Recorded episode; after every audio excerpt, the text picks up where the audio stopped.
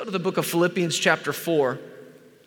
And this is where we began reading last night. In verse 10, we're picking up here with a letter. You know this, these, these letters that a man named Paul has written by the leading and the unction of the Spirit of God. He's writing to these churches. And this particular letter to this church, the Philippian church, is a partner letter. These people are partners with him in his ministry. They support him. He came and he preached to them, and the light came on in them, and it changed their lives forever. And out of that came this response. It came this response to show appreciation, and it wasn't just, hey, let's help Paul with some finances. It wasn't just let's take up an offering. It was thank you, God, for turning on the light in our lives, and we worship you with this by sending it to Him. That's what your offering is. It's worship. It's worship. So he's responding to them in that. This is really a thank you letter. Listen, in verse 10 of Philippians chapter 4, he said, I rejoiced in the Lord greatly that now at last your care for me has flourished again. Though you surely did care, but you lacked opportunity. I'll say this again to you this morning. Have you ever just, do you know what it's like to, to, to make somebody rejoice? Have you ever done something or given something to someone else that just made them not necessarily thank you, but thank Jesus?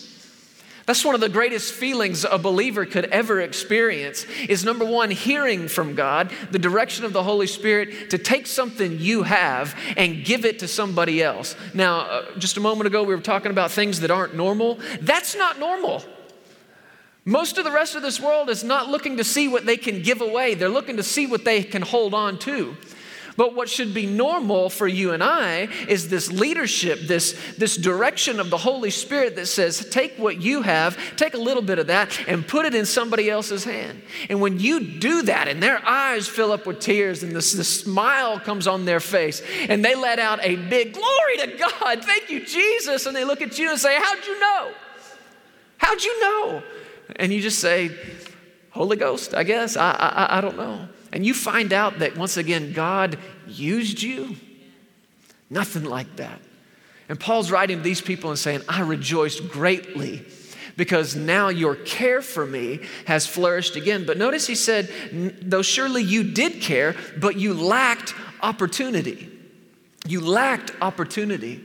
Now, let me set this up this morning by saying this. I really believe there's something in this today that every single one of us, no matter where you are in life, what stage you're in, age or station or whatever, there's something in here today that can bring change and it's powerful enough to bring change into your life. But I want to specifically say that I believe my assignment and Sarah's assignment is to say these things to specifically our generation.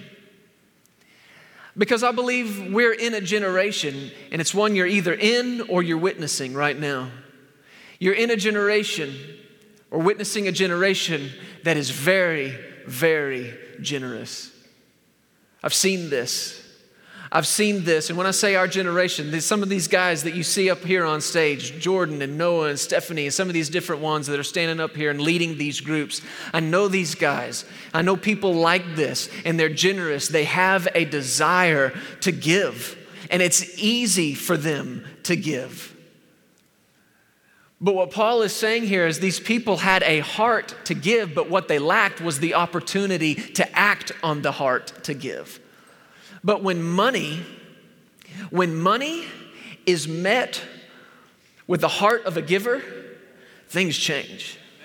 Things change. And if we have a generation, listen to me, young people, 35 ish and younger, right around that age, listen to me. If we become a generation and we combine this heart that we have of generosity, we combine it with God's desire to increase us, we can bring change into this world. We can do it. We can do it through our sowing. We can do it through our giving. We can do it through our harvesting and receiving. This is a generation that is going to change some stuff. Amen? Paul's saying to these people, You cared, but you lacked opportunity. But then opportunity was met with this heart to give, and it made a difference for him. He says in verse 11, Not that I speak in regard to need, for I've learned in whatever state I am to be content. I know how. Everybody say, Know how. You see these words up here? I know how to be abased. And then what did he say? I know how to abound. Everywhere and in all things, I have learned. Everywhere and in all things, I have learned. I've what? Learned how. I have learned both to be full and to be hungry, both to abound and to suffer need. How do you do this, Paul? I can do all things through Christ who strengthens me. You ever heard that one before? Did you ever realize, stop and realize that that verse was written in response to an offering? It's in the context of talking about money and finances. And, and Paul says in, in these words here, I know how. I want you to say it again know how. I know how to be abased and I know how to abound. Know how in any area of life is very valuable. Know how in any any profession, any job, any career, know how is valuable. And I mentioned last night that the reason know how is so valuable is because you will pay somebody who knows how to do what you don't know how to do. Right? And again, this is why I have to pay somebody to fix my car because I don't know how. But that guy does, and he's very happy to charge me, right? There are things around the house. I've always admired guys, I've always admired what I call actual men who know how to pick up a hammer or a drill and a piece of wood and make something out of it. I admire that. I admire people who, who know how, people who just have this know how. And some of you who are of an older generation and you sit down in front of that computer, you sit down in front of that iPhone and you're looking at it and you're like, I just wish I knew how. So that's why you call your 12 year old grandkid who was born knowing how. It seems. Know how is valuable. Know how is precious. And of all the things that you and I could know how to do, or we could learn how to do, these two things right here that Paul mentioned are probably two of the most precious and valuable things that we could ever know how. Know how to do. I know how, he said, to be abased, and I know how, he said, to abound. I know how. Everybody say it again know how. How did he come to know how to do these things? Well, he said, I learned it. I learned that whatever state I'm in, to be content. I learned how to be full. I learned how to be hungry. I learned how to abound. I learned how to suffer need. That's how I know how to do it. Now, last night, let me kind of recap that a little bit. We, we talked a lot about knowing how to abound. This word abound is exactly the word that Jesus used when he said, I came that you'd have life and have it how? Have it how? More abundantly. This word abundantly, this word abound are the same thing. And you, you've probably heard some things that, the, that this word means super abundantly. It means more than enough, it means beyond. That's the essence of it. It's beyond. You've got not enough, then you've got just enough, and then you've got what? More than enough. That's what it is to abound. And we talked last night about what this word really means, and you got to decide right now which side of the aisle you sit on this word. The word abundantly literally means excessive. Excessive. And I got like four yeses and a hallelujah, and the rest of you are like, we don't want that excess. No, all things in moderation. You need to look up that scripture and find out what it actually said, because that's not it. Because if you have a problem with excess, you're going to really be uncomfortable in heaven. heaven is going to be a miserable place for you. And honestly, if you have if you struggle with the concept of excess, then there is a huge part of God that you're missing.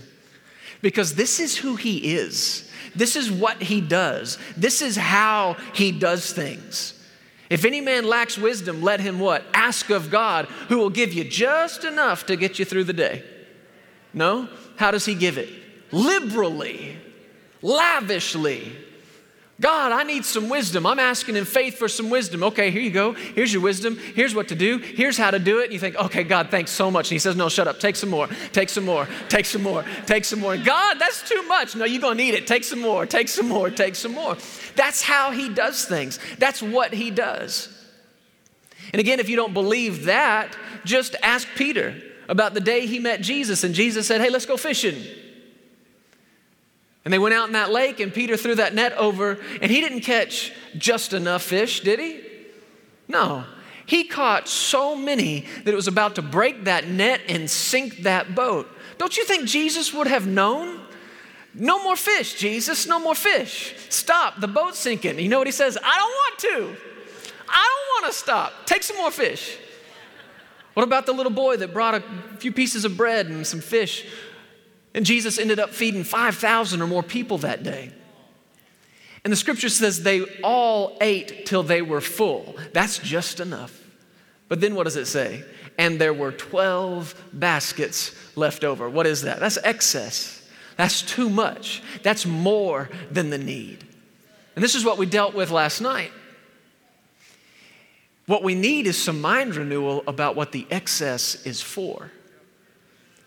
You need to understand that from the moment you were born again, Jesus began moving you out of wherever it was you were into a new place.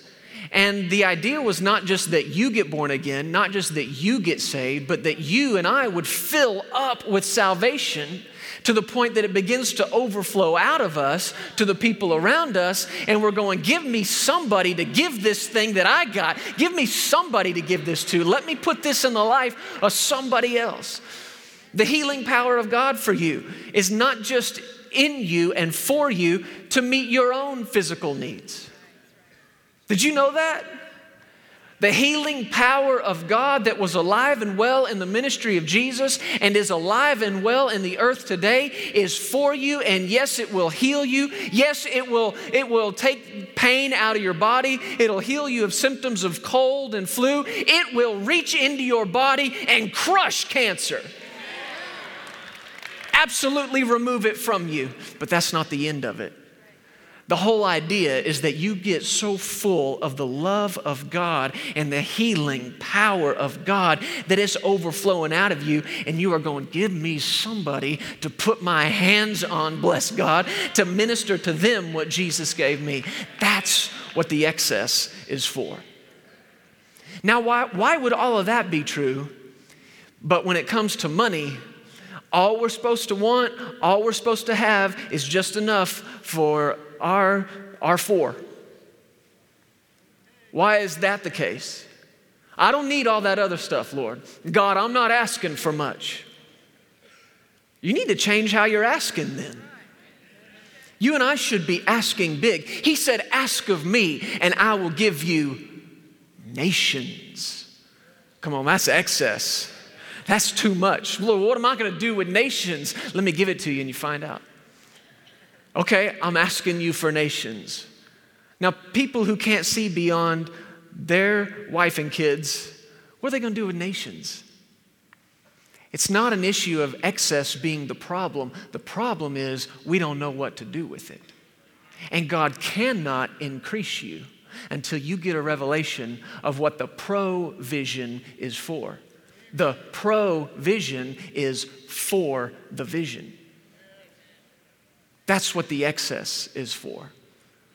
And some people have heard good messages on prosperity and God wants you blessed. And the greatest vision they had was we could have another car and another house and another boat. And there's nothing wrong with any of those things. But you got to find out first how do I seek the kingdom with what I've got? Seek the kingdom and the stuff gets added. I got to be careful. I'm repreaching last night. So, what I want to deal with this morning is not just how to abound, because again, you can have a bunch of stuff and have no idea how to abound. We saw that Jesus told the parable about the rich man who looked around and said, What do I do with all these crops? I've got more than can fit in my barns. It's a good question. What do I do with the excess? But he came up with the wrong answer. He said, I'm going to pull down these barns and build greater, and I'm going to store all my stuff. And Jesus called him a fool. He said, You're a fool to be rich in this world, but not be rich towards God. So, see, you can have a bunch of stuff and have no idea what to do with it, have no idea how to abound. And right on the other hand, what I want to deal with this morning is you could, you could be abased. I think other translations say it like this living humbly in a straitened condition. Straitened. You know what that means? It means tight means things are tight. You don't have to lift up your hand. You can if you want to. Anybody ever experience some tight times? Yeah. You know what it's like to be tight. You know what it's like to um, have more month than money. You ever heard that expression before? You know what it's like to, to be tight.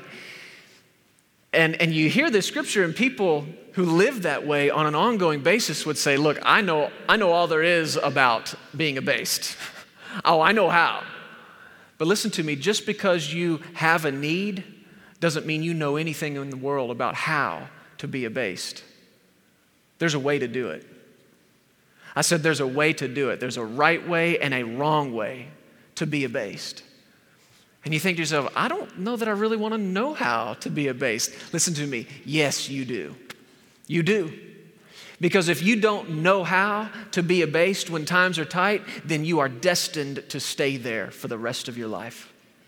But if you learn how to do it, and the answer in short to both of them is that you do them both by faith. You do them both in faith. How do we live in these tight times? Well, Paul said it like this He said, I've learned in whatever state I'm in, in whatever state I'm in, to be content. And I think about it like this if you're going to set out on a drive across the country, say, you're, say I'm driving to you from Texas. Well, I'm going to leave Texas, but I'm going to drive through Arkansas and what else? Tennessee, maybe Kentucky, Indiana, before I ever end up in the state that I want to be in. Now, all those other states, none of them were where I started, none of them were where I want to end up but I have to go through them to get to my final destination. Listen, our destination, ladies and gentlemen, is abounding. That's where we're headed. Well, try like this. That's where I'm headed. You can come with me if you want to, but that's where I'm going. I am headed for excess.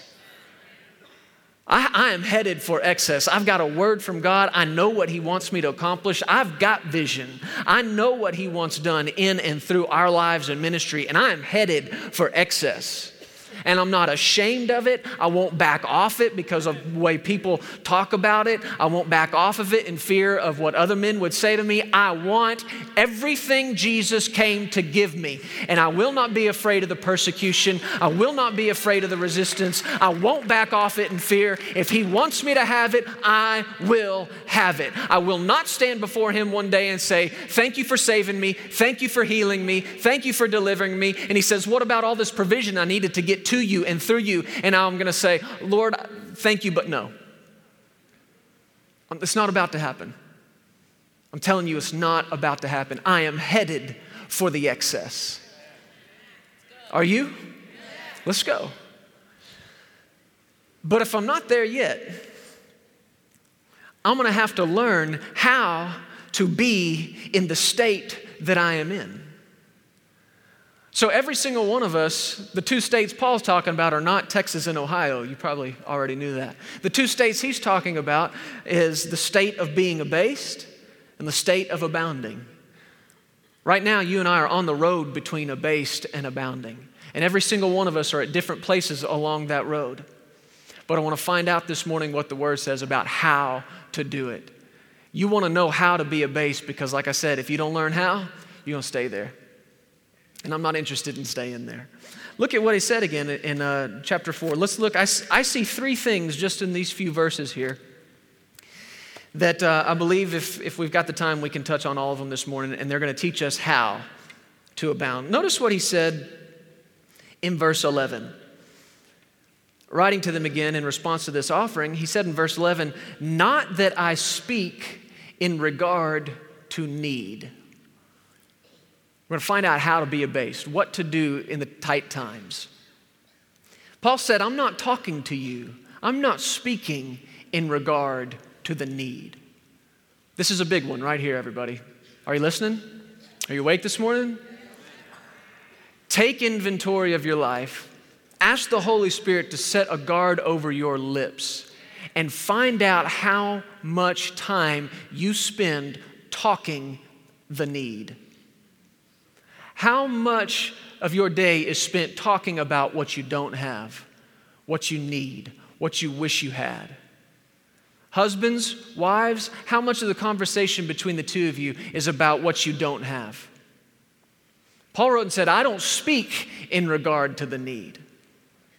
I don't speak in regard to the need. Find out, are you talking more about the need or are you talking more about the provider of the need? Because, listen, this is why this is important. What you talk about, you magnify. I'll say it again. What you talk about, you magnify. Now, if I, if I were to magnify something, if I had words on a page and I put a magnifying glass on them, what happens to those words? What is it? They get bigger. I knew you'd say that. But do they really? Do those do the, the size of those words actually change? No. They get bigger to you. When you magnify something, you don't actually change the size of it, it just gets bigger in your eyes. That's why David said, Come magnify the Lord, what? With me. Come on, let's talk about him. Let's talk about how good God is. That's what we did in this worship service this morning. Just sing about how good God is. God, you are so good. You are so faithful. Remember that time you healed my baby? That was wonderful. Thank you, Lord. Oh, remember that time you saved me and that time you delivered me, that time you paid my debt, that time you healed my body, and you just talk about him, talk about him, talk about him, and he's getting bigger. Now, you're not actually changing the size of God. He's already definitively big. He's as big as big gets. But what is happening is he's getting bigger to you. Jesus is getting bigger in your eyes. Well, guess what's happening the more you talk about the need? The more you talk the need, the more you cry about the need, the more you put pressure on other people to meet your need. Husbands and wives, the more you talk to each other about the need, you are, you are saying, Come, magnify the debt with me. Come magnify with me what we don't have. And it's not getting bigger, but to you it is. And the effect of it is getting bigger. The pressure that comes from it is increasing and getting bigger and bigger and bigger. And Paul said, I do not speak in regard to need. I think you and I should adopt that same philosophy this morning. I do not speak in regard to need. I don't speak in, the, in regard to the need. Then you have to really be watchful when you've got a need in your life, specifically a financial need, and it's pressing on you and it is trying, it's tight. It's tight. That was the state Paul was in before they sent the offering.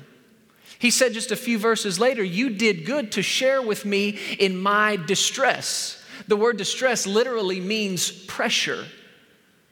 Pressure. Again, a quick poll. Anybody know anything about financial pressure? Yeah, okay, a few. This is the state that he was in before that offering came. But then a few verses after that, he said, I have all things and I abound. One day, in one day, that man went from the state of abased to the state of abounding. How'd he get there? How'd you know how to do that, Paul? How'd you learn how to get from there to here? I did it, number one, by not speaking in regard to the need. Be watchful over who you talk to the need about.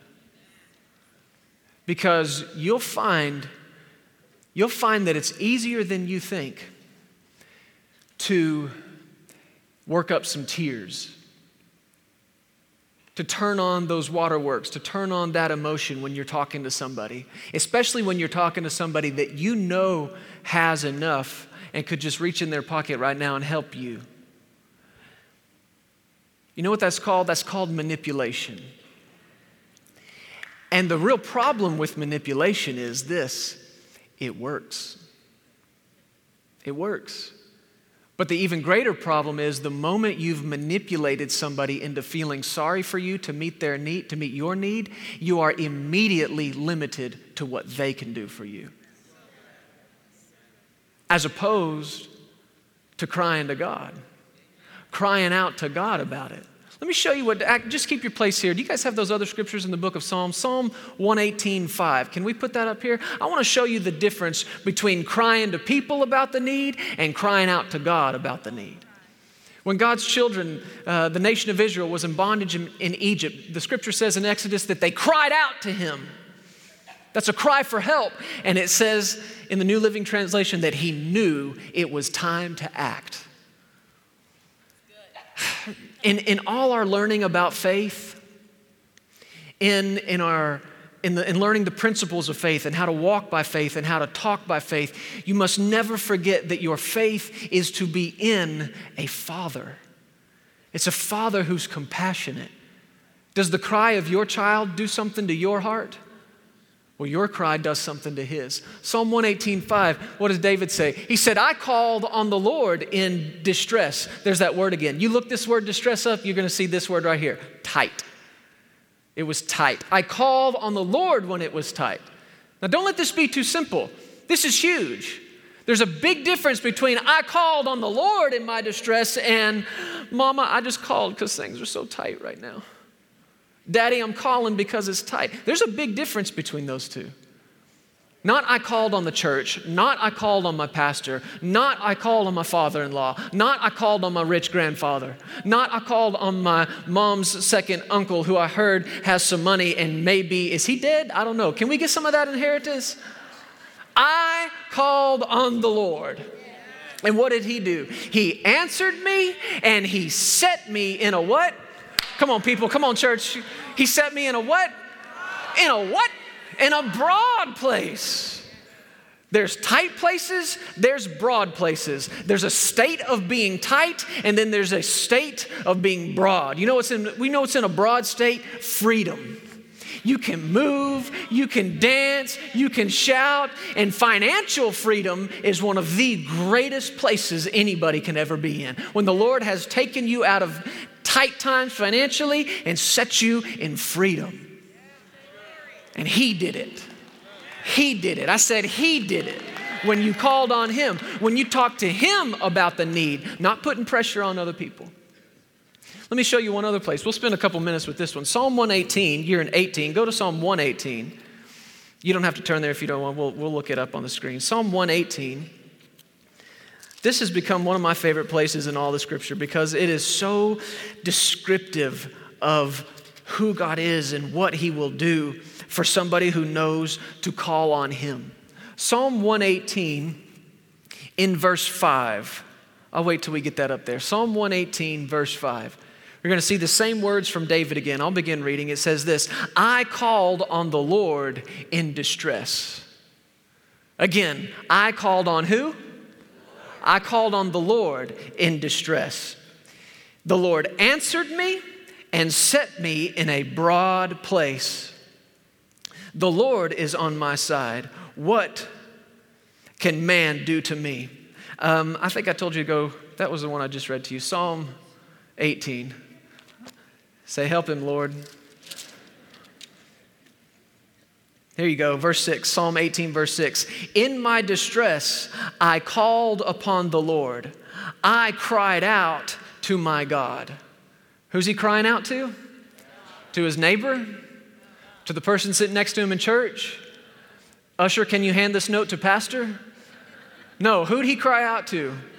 I cried out to my God. He heard my voice from his temple, and my cry came before him, even to his ears. Now, we're just going to read the next several verses here, and you got to see this. You can flip out. Look at verse 7 and just keep going. Then the earth shook and trembled.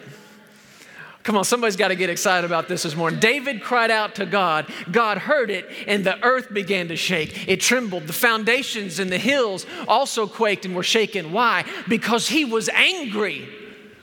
God gets angry at the things that are keeping you tight. God gets angry at what's keeping you constricted. Go to the next verse, verse 8. Smoke went up from his nostrils, and devouring fire from his mouth. Coals were kindled by it. This is God's response to you crying out to him and not somebody else. This is God's response to you making him your source and nobody else. Oh, look, he bowed the heavens also and came down with darkness under his feet. He rode upon a cherub and flew, and flew upon the wings of the wind. Keep going. He made darkness his secret place. His canopy around him was dark waters and thick clouds of skies. Verse 12 From the brightness before him, his thick, cl- his thick clouds passed with hailstones and coals of fire. The Lord thundered from heaven. The Most High uttered his voice. Hailstones and coals of fire. What's making all this happen? David cried out. Come on, people. God goes to work on behalf of those who are abased, but will do it in faith and know how to put pressure on Him and His Word and nobody else. Faith in God puts no pressure on other people. Faith in God puts no pressure on other people. Verse 14, he sent out his arrows and scattered the foe, lightnings in abundance, and he vanquished them. Then the channels of the sea were seen, and the foundations of the world were uncovered. At your rebuke, O Lord, at the blast of the breath of your nostrils, he sent from above, he took me, he drew me out. I was in one state and He drew me out. He drew me out of many waters. He delivered me from my strong enemy, from those who hated me, for they were too strong for me. They were too strong for me, he said.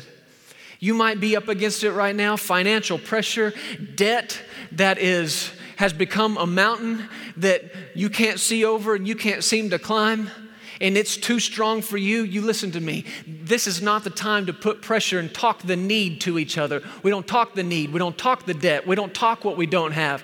When it starts to come up, when that pressure starts to rise on the inside, husbands, wives, the two of you fall to your knees on the carpet in your bedroom and you cry out to God and you say, God, we trust you. God, we believe you. God, we have faith in you. And you cry out to Him not in doubt, not in worry, not in fear, but in faith. Amen. Believing that he who began a good work in you is faithful to complete it. And this is what he'll do he'll go to work on your behalf. And with something that's too strong for you, it's not too strong for him. He delivered me from my strong enemy, from those who hated me, for they were too strong for me. They confronted me in the day of my calamity, but the Lord was my support. The Lord was my support. People want to know, they want to ask me and Sarah, where, where do you get your support for your ministry? Jesus. we get it from the Lord. Yeah, yeah, yeah, I know, I know. But, but how do you raise your money? We get our support from the Lord. We get our support from the Lord. We put no pressure on other people. We let the Lord bring people. We let the Lord bring finances. We let Him do it. Because the first time I write a letter and says and, and say, if I don't have this from you right now, the moment I do that, I may get what I'm asking for, but I'm immediately limited to it. And I love you and you're great, but I'm not interested in what you can do for me. I'm not. That even goes down to the motivation and why we go to churches and the churches that we go to. This is a great, this is awesome and a wonderful church, but I can stand before you this morning and be completely 100% honest in, in telling you I am not here because of what you can do for me. I'm not. I get my support from the Lord because what He's able to do for me far exceeds what any one man, two men, 3,000 men and women could do for me. And the same thing's true for you. Don't put your pressure on people. Don't speak the need to other people. If you got to cry, you go in your room and shut that door, then go in the closet and shut that door, and then get your face inside the clothes where you are putting no pressure on other people, and the only one that can hear you is Jesus Himself. And you put pressure on Him. What did David say? Verse 19, He brought me out into a broad place. He delivered me because He delighted in me. This is why God's going to deliver you because He loves you. Because He loves you. When you delight in Him, He delights in you and He loves you. We're learning right now how to be abased. If times are tight right now, this is what you need to be doing. Not speaking in regard to the need. Don't talk it to each other and don't talk it to other people. Set a watch, set a guard over your mouth, set a guard over your lips, put a guard over your heart. And don't let the abundance of your heart be the need. Let the abundance, the overflow of your heart be the magnification of your provider. Amen. Back to Philippians chapter 4. Already taken too much time, so let's see if we can start to wrap this up. Philippians chapter 4. Let's look at what else he said about how to be abased. He said in verse 11, Not that I speak in regard to need, for I have learned in whatever state I am in to be what? To be content. To be content. How do we live in this delicate balance of knowing that God wants us to have more, believing for more, having a vision for more, and then at the same time being content with what we have? Well, the first thing you have to do is get rid of this misunderstanding about what contentment is. Contentment, when people hear the word, they most often associate it with settling if someone says be content, then the thought immediately is okay, well, I just have to settle for what I've got. And the problem with that is there's no joy in that. Contentment with what you've got is not settling with what you've got. Contentment with what you've got and having faith for more is simply being thankful right now. Come on, somebody say right now. Right now. Right now. Can you be happy right now? Can you be happy before you get more? You're believing God for something or you want something, you desire it. That's good. That's fine. Put your faith on it. Get a vision for it. But can you be happy? Can you be full of joy? Can you be full of peace right now in the state you're in? Can you? Because that's contentment. Again, it's like driving from Texas to Ohio. If I got in the car in Texas and my final destination is Ohio, I've got one of two ways that I can spend that trip going through the other states. I can be angry, I can be frustrated, I can be mad. Why? I'm not in Ohio. Why can't we just be in Ohio? I just want to be in Ohio right now. I want to be in Ohio now. I hate driving. I hate this long trip, 18 hours on the road. Who's got time for this? And you're driving through these states and you're in another state and you're in another state, and the whole time you're just angry because of the state you're not in. Being content on that drive does not mean getting out of the car in Arkansas and buying a house there. That's not being content. Being content on that drive is look how beautiful this is. Being content on that drive is look at these gorgeous hills and these trees. You're driving through another part that may not be as beautiful. Look at how, is it amazing how flat this is. Wow. How, how did God do that? How did He make it so perfectly flat? How did He make it to where there was just nothing at all to look at? That's amazing. and it's, it's a childish nature that can't do this. Are we there yet? Are we there yet? Are we there yet? Are we there yet? And you think that irritates you? Come on, God. Are we there yet? When are we going to get there? I want excess. When am I going to get to the excess? When, when's the excess coming? When's the excess coming? And before you know it, you look up and you've missed everything He's done for you. You missed how He got you from one place to another place to another place, all because you're not in the final one yet. But being content on that journey doesn't mean I stop there and stay forever. Being content on that journey is being thankful. Hey, at least we're not still. where we started. Amen? That's being content. I know a little bit about this right now. I'm learning about this, like Paul did. Back at the, uh, the 1st of June, Sarah and I moved out of our house with our family. Sarah, we, we have two kids, Justice and Jesse. Uh, he's five, she's two. And we moved out of the house we'd been living in for a couple years. Well, we had started right about that time construction on, on our new house, which meant obviously we weren't moving out of one into another quite yet. So we spent most of the summer like traveling around. We traveled and ministered. We went on some great vacations. Um, when we come home from vacation, the house still isn't done, so we move in with Sarah's parents for you know six weeks or so. And uh, I love these people. I love those people, and they're so gracious to open up their home to us like that. And then it came time at the end of the summer to come back to Texas because Justice has to start school. But the house, new, new home construction, can take a little longer than initially expected.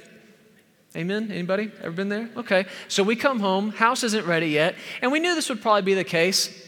So what we did was we moved into a 30 foot long, 250 square foot camper with Sarah and our two kids, our two children, one five and one two years old.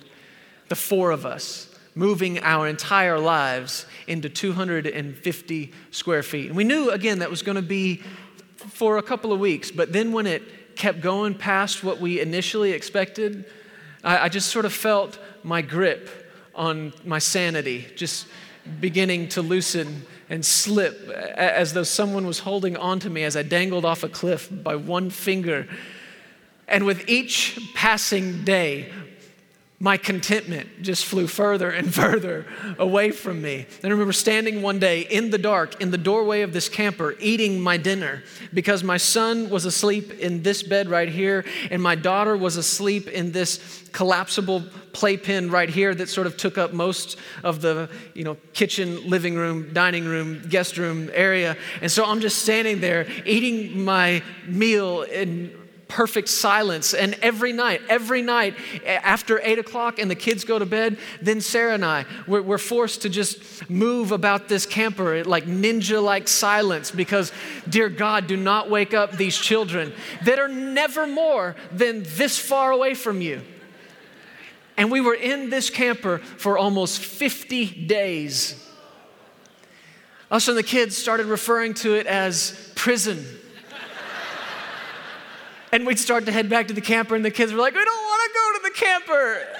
And we're like, Come on. And secretly, Sarah and I are like, We don't either. We don't either. And she and I would just look at each other every so often, teeth like this and kind of a forced smile. And we're like, We're, we're making memories, right? making memories, right? I don't want any more memories. And I was laying in the bed of that camper one night when the Holy Spirit led me to this scripture right here. And I saw that Paul said that I can, in any state, be content. And he has been speaking to me about that all this time. Now, we left one house, and our final destination was our new one. And praise God, we're in it now, and it's beautiful, and it's wonderful, and it's much bigger than a camper. I'm thankful for that. But I was in another state for a little while. And I got to stand here and tell you that for most, the vast majority of that time, I missed an opportunity. I missed an opportunity to be thankful. I missed an opportunity to be grateful for a roof over my head and a place for my kids to sleep. It had a kitchen. We, could, we cooked in a kitchen. It, it had um, a bathroom, and there was plenty to be thankful for. And I missed my opportunity. And I'm thankful the Lord showed me this before we got out of it because it began to change the way we talked. It began to change the way we think. We were thinking about that time, living in that state. That was an opportunity to be content, to be thankful. Even though it wasn't my final destination, to be content in the camper would not have been to resign, quit building the house, we're going to stay here forever. Dear God, no, that's not contentment. That's not contentment.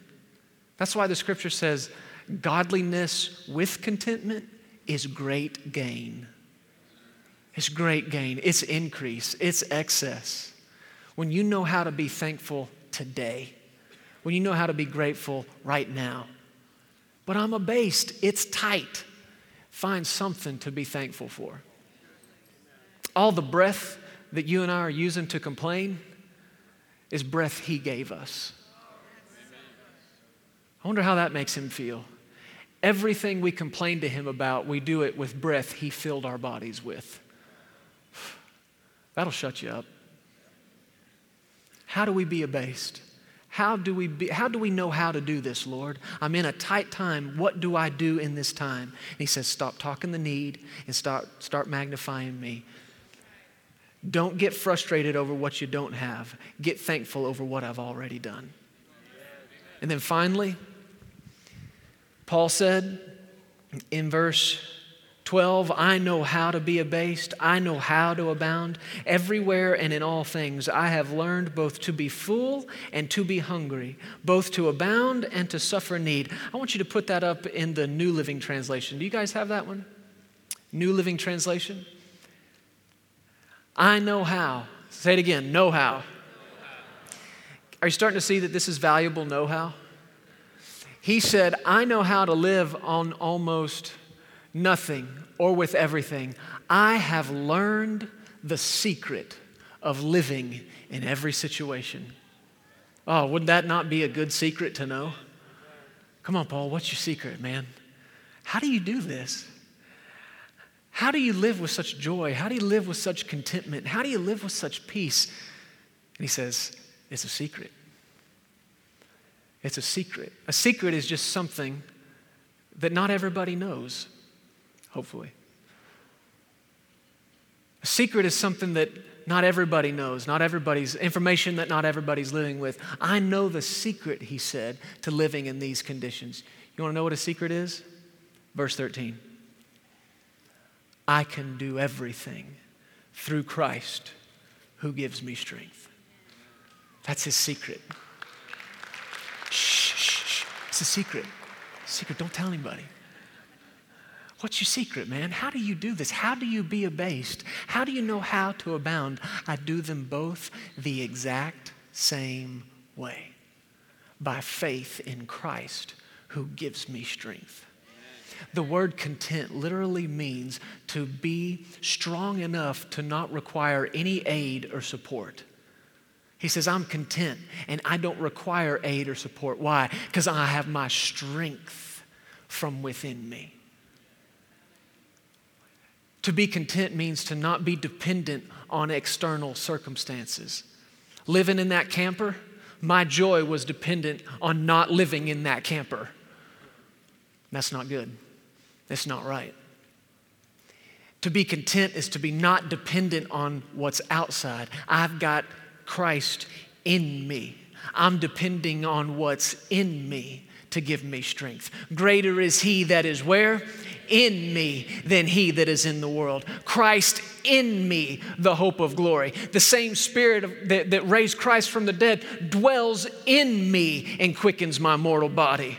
We have this treasure in earthen vessels. Folks, what is in you is so much bigger than what's against you. You've got to magnify what's in you because what's pressing against you is trying to crush you, but what's in you is pushing back against it. What's in you will sustain you when you're abased. What's in you will provide for you when times are tight. What's in you will keep you going when nobody else around you is going. When a thousand fall at your side and 10,000 at your right hand, it's what's in you that keeps you alive. It's what's in you that's keeping you healed. It's what's in you that's keeping you full of joy and full of peace. And you are not dependent on what's out here to bring you happiness, it's coming from the inside out. This is my secret.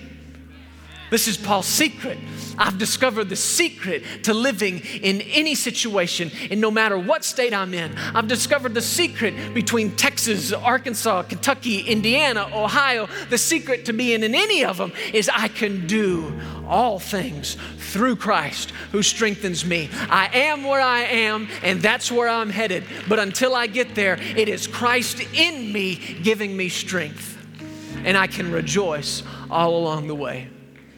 So, no matter where you are on the road from the state of abased to the state of abounding, the secret to it is don't talk the need. The secret to it is be content, be thankful, knowing that more is on the way. in my prayer time over the last, I don't know, several weeks, several months, there's been something that's coming out of my heart over and over. And I've said to the Lord, Lord, if you never did anything else for me again, I've got enough right now to thank you for eternity.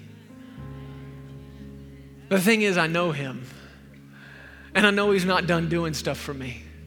But I also know that if it all stopped today, and every partner our ministry had decided to quit and go somewhere else, and not a single church called us to invite us in to minister, if it all just quit today and God never did anything else for us, I still have enough right now through everything He's done for me from that state to that state to that state to this one that I could be thankful for eternity. So do you.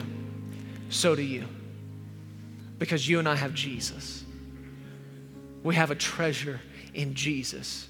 In Jesus, you are rich, rich, rich, rich, rich. In Jesus, you are wealthy. Magnify Jesus. Magnify Jesus. Stand up on your.